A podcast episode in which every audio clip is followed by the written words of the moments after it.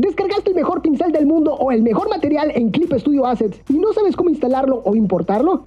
Hoy te voy a enseñar qué tipo de materiales hay en Clip Studio Assets y cómo importarlos a Clip Studio Paint, esto para Windows, macOS y tabletas. Existen distintos tipos de materiales en Clip Studio Paint y para cada tipo requiere un método de carga distinto. Es por eso que lo primero que debemos de saber es qué tipo de materiales hemos descargado para poder cargarlo adecuadamente. Ahora, para comprobar qué tipo de material hemos descargado, lo que tenemos que hacer es irnos a menú ventana. Nos vamos a la opción de materiales y seleccionamos la carpeta de descargas, que es donde están nuestros materiales descargados de assets. Ya de ahí seleccionamos cualquiera de los objetos, por ejemplo este, y en la parte de acá abajo de esta paleta nos va a aparecer el tipo de material. Si no te aparece esta sección, tienes que darle un clic aquí en detalles del material y aquí nos aparece qué tipo de material es.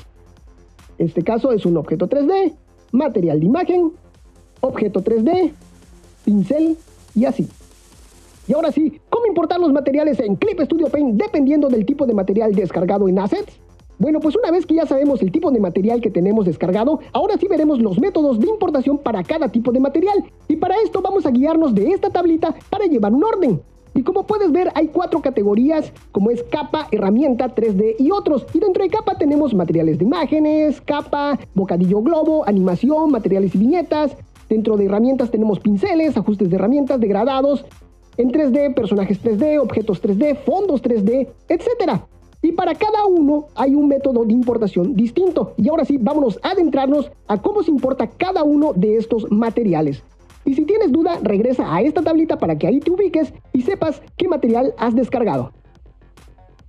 Y arrancamos con la primera categoría que es capas. Si descargaste un material de imagen o una capa, lo único que tenemos que hacer es arrastrar y soltar nuestro material dentro de lo que es el lienzo. Otra cosa que podemos hacer es seleccionar una parte y en este caso tengo que invertir selección y arrastramos y soltamos nuestro material de imagen dentro de nuestra selección. Si descargaste un globo de diálogo o un bocadillo, lo único que tenemos que hacer es arrastrar y soltarlo directamente en el lienzo. Lo ajustamos y este se va a ajustar directamente a lo que es el texto o al tamaño de la viñeta donde lo hemos soltado.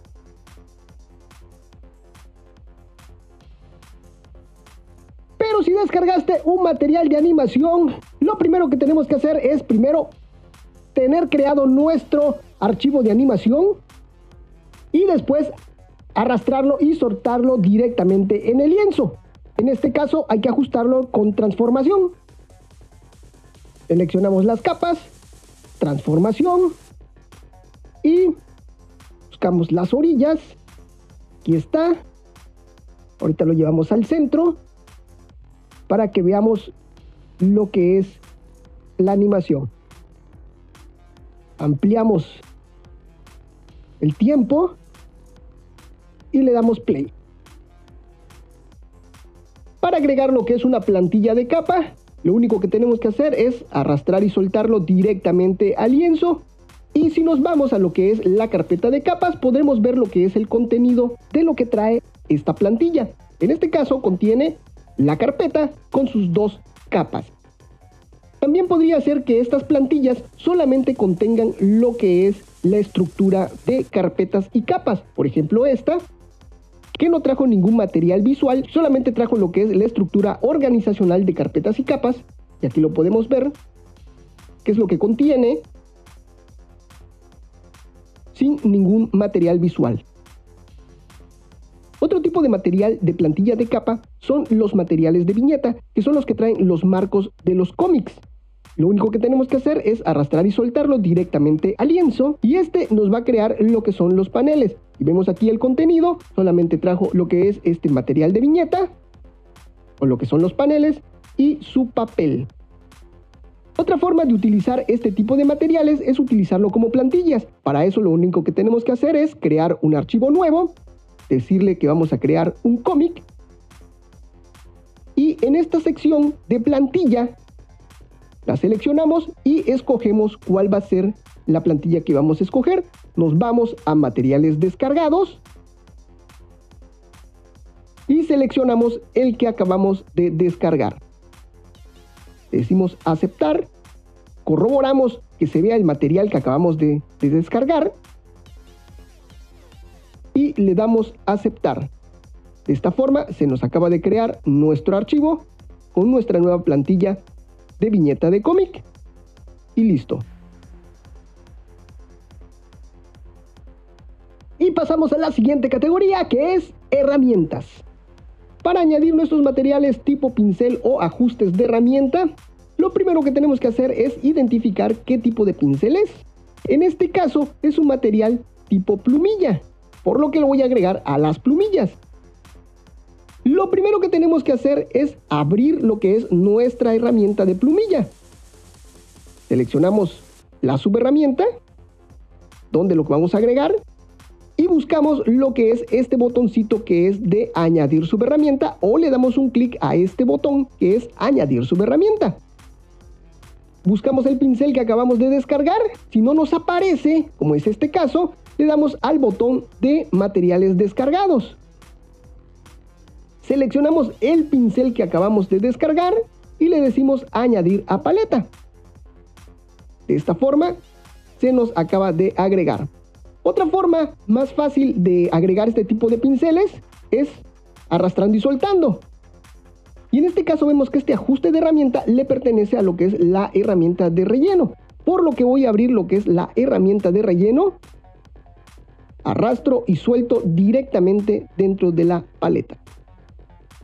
Y de esta forma ya agregamos nuestros pinceles y ajustes de herramienta.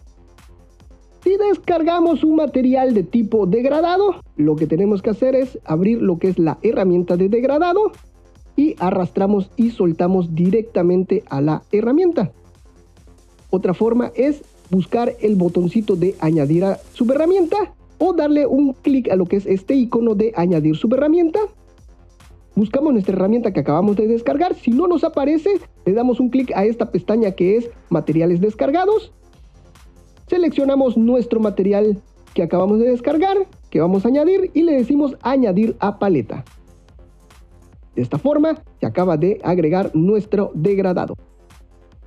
Pero si queremos agregar un conjunto de degradados, lo que tenemos que hacer es irnos a la herramienta de degradados, seleccionamos cualquiera de las subherramientas que tenemos dentro de esta herramienta, le damos un clic y le damos un clic a lo que es esta área de degradados. Nos va a aparecer esta ventana y dentro de esta ventana le damos un clic a lo que es la llave inglesa y dentro de este menú contextual le decimos añadir conjunto de degradados. Y si no nos aparece nuestro material que acabamos de descargar, le decimos a materiales descargados. Ahora sí, seleccionamos el material que acabamos de descargar y le decimos añadir. De esta forma se nos acaba de crear nuestro nuevo conjunto de degradados.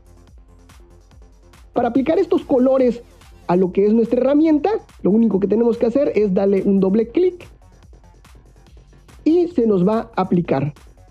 Y le decimos aceptar. Y ojo aquí, aquí viene lo interesante, porque todos los ajustes que se le realiza a lo que es esta subherramienta, se le van a guardar. Por lo que tienes que valorar si quieres agregarle estos cambios o estos nuevos ajustes a esta subherramienta o crear una subherramienta nueva de degradado para que se le realicen lo que son estos cambios. En este caso le voy a decir que sí. Pero si tú no querías esto, lo que tenemos que hacer es restaurar nuestra herramienta a sus ajustes de origen. Y le decimos que sí. Y arrancamos con la tercera categoría y es para los elementos 3D, los materiales 3D. Y esto comprende a los personajes 3D, a las formas de cuerpo, modelos de cabeza, objetos, fondos 3D o objetos 3D, panorámicas y figuras 3D básicas. Lo que tenemos que hacer es arrastrar y soltar los elementos 3D directamente en el lienzo. Eso es todo lo que tenemos que hacer, ir arrastrando y soltando. Objetos, los fondos,